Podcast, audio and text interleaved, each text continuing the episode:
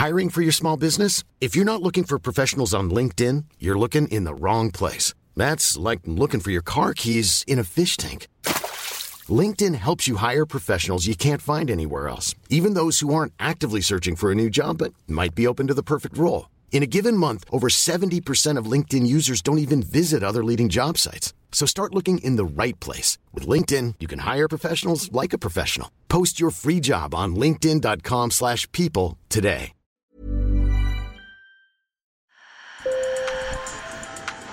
Bonjour. Hello. Hola. Marhaba bikoum. Sur le fil, Le podcast d'actu de l'AFP. des nouvelles choisies pour vous sur notre fil info. L'Inde est en passe de devenir le pays le plus peuplé du monde. Avec une population de plus d'1,4 milliard, le pays comptera d'ici quelques mois plus d'habitants que la Chine. Pour freiner cette croissance, l'Inde encourage depuis plusieurs années la stérilisation. Et les femmes sont en première ligne, notamment parce que les hommes craignent de perdre leur virilité.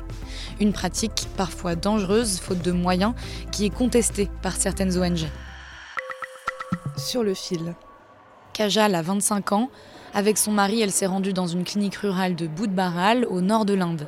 Allongée, elle s'apprête à recevoir une anesthésie locale avant de se faire ligaturer les trompes. C'est la méthode contraceptive la plus utilisée en Inde. Une opération d'une cinquantaine de minutes qui n'est pourtant pas sans danger. Je n'ai pas peur de la stérilisation. Aujourd'hui, avoir trois enfants, c'est plus que suffisant. Les femmes sont souvent incitées par les personnels de santé gouvernementaux à subir une opération. En échange, elles reçoivent même de l'argent, l'équivalent de 22 euros. Une autre option pour Kajal et son mari Deepak Kumar aurait été la vasectomie, une opération d'une dizaine de minutes qui consiste à couper le canal par lequel passent les spermatozoïdes. Mais il en avait peur. Je pensais que ça m'aurait rendu faible. L'Inde a été le premier pays à adopter la planification familiale comme politique officielle en 1952. Mais à la suite d'une campagne de stérilisation des hommes dans les années 70, qui a entraîné des abus, l'accent a finalement été mis sur les femmes. Christophe Guilmoto, démographe basé en Inde, revient sur cette période. Le système a un peu explosé en 1975 parce que ça a été l'état d'urgence. Donc, Madame Gandhi a, suspendu les, institutions démocratiques. Madame Gandhi donc était Premier ministre à ce moment-là, faisait face à une très forte opposition. Et elle a poussé vers un programme beaucoup plus agressif de euh, stérilisation, notamment masculine, et une stérilisation qui devenait un petit peu forcée euh, pour une certaine catégorie de gens. Ça pouvait être des fonctionnaires à qui on réclamait des certificats de stérilisation, ou alors, euh, il y a le cas particulier des gens qui habitaient les bidonvilles euh, et qui pouvaient être chassés de bidonvilles, mais qui pouvaient être relogés s'ils procédaient à une stérilisation quasiment immédiate. Alors ça, ça a donné une très très mauvaise réputation à la stérilisation masculine. En plus, bien sûr, il y avait des, rumeurs qui circulaient selon laquelle la vasectomie euh, attaquait donc directement la virilité. Et cette idée est encore largement partagée en Inde. Mes collègues sur place ont posé la question à des habitants du village où Kajal s'est fait stériliser. Après la stérilisation, les hommes perdent leur énergie. Les femmes restent souvent à la maison et une grande partie du travail est traditionnellement effectuée par les hommes. Rien ne se ferait sans les hommes. Si les hommes ne n'optent pas pour la stérilisation, c'est qu'ils travaillent dehors. Alors que les femmes travaillent à la maison et ont moins de travail. Après la stérilisation, les femmes peuvent encore travailler, mais pas les hommes, car ils deviennent faibles. Ainsi, d'avril 2022 à mars de cette année, plus de 180 femmes et seulement 6 hommes ont été stérilisés dans ce centre de Boudbaral. Des chiffres qui correspondent à la situation dans le pays. Car en Inde, 38% des femmes mariées en âge de procréer sont stérilisées contre 0,3% des hommes.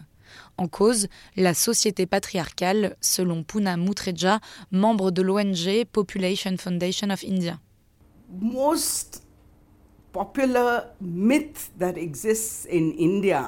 Le mythe le plus répandu en Inde, tant chez les hommes que chez les femmes, c'est qu'un homme perd sa virilité s'il subit une vasectomie.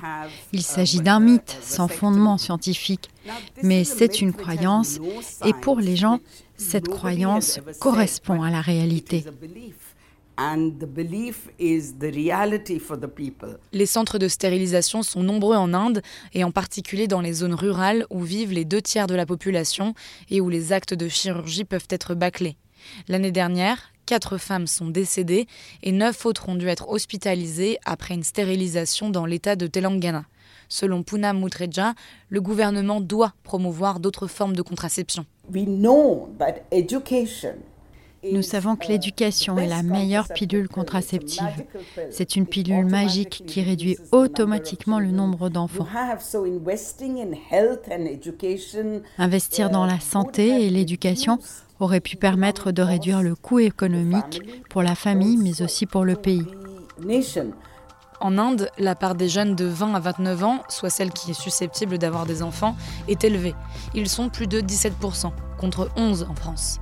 Il faudra donc attendre les années 2060 que la population indienne plafonne à 1,7 milliard avant de l'avoir baissée. Sur le fil revient demain. Merci de nous avoir écoutés. Et ce petit message pour vous, chers auditeurs et auditrices qui nous écoutez sur Mon Daily, n'hésitez pas à vous abonner pour écouter nos épisodes chaque jour, car nous ne sommes présents sur la playlist que les mardis et les jeudis. Merci pour votre fidélité. Je m'appelle Camille Kaufmann et je vous dis à bientôt.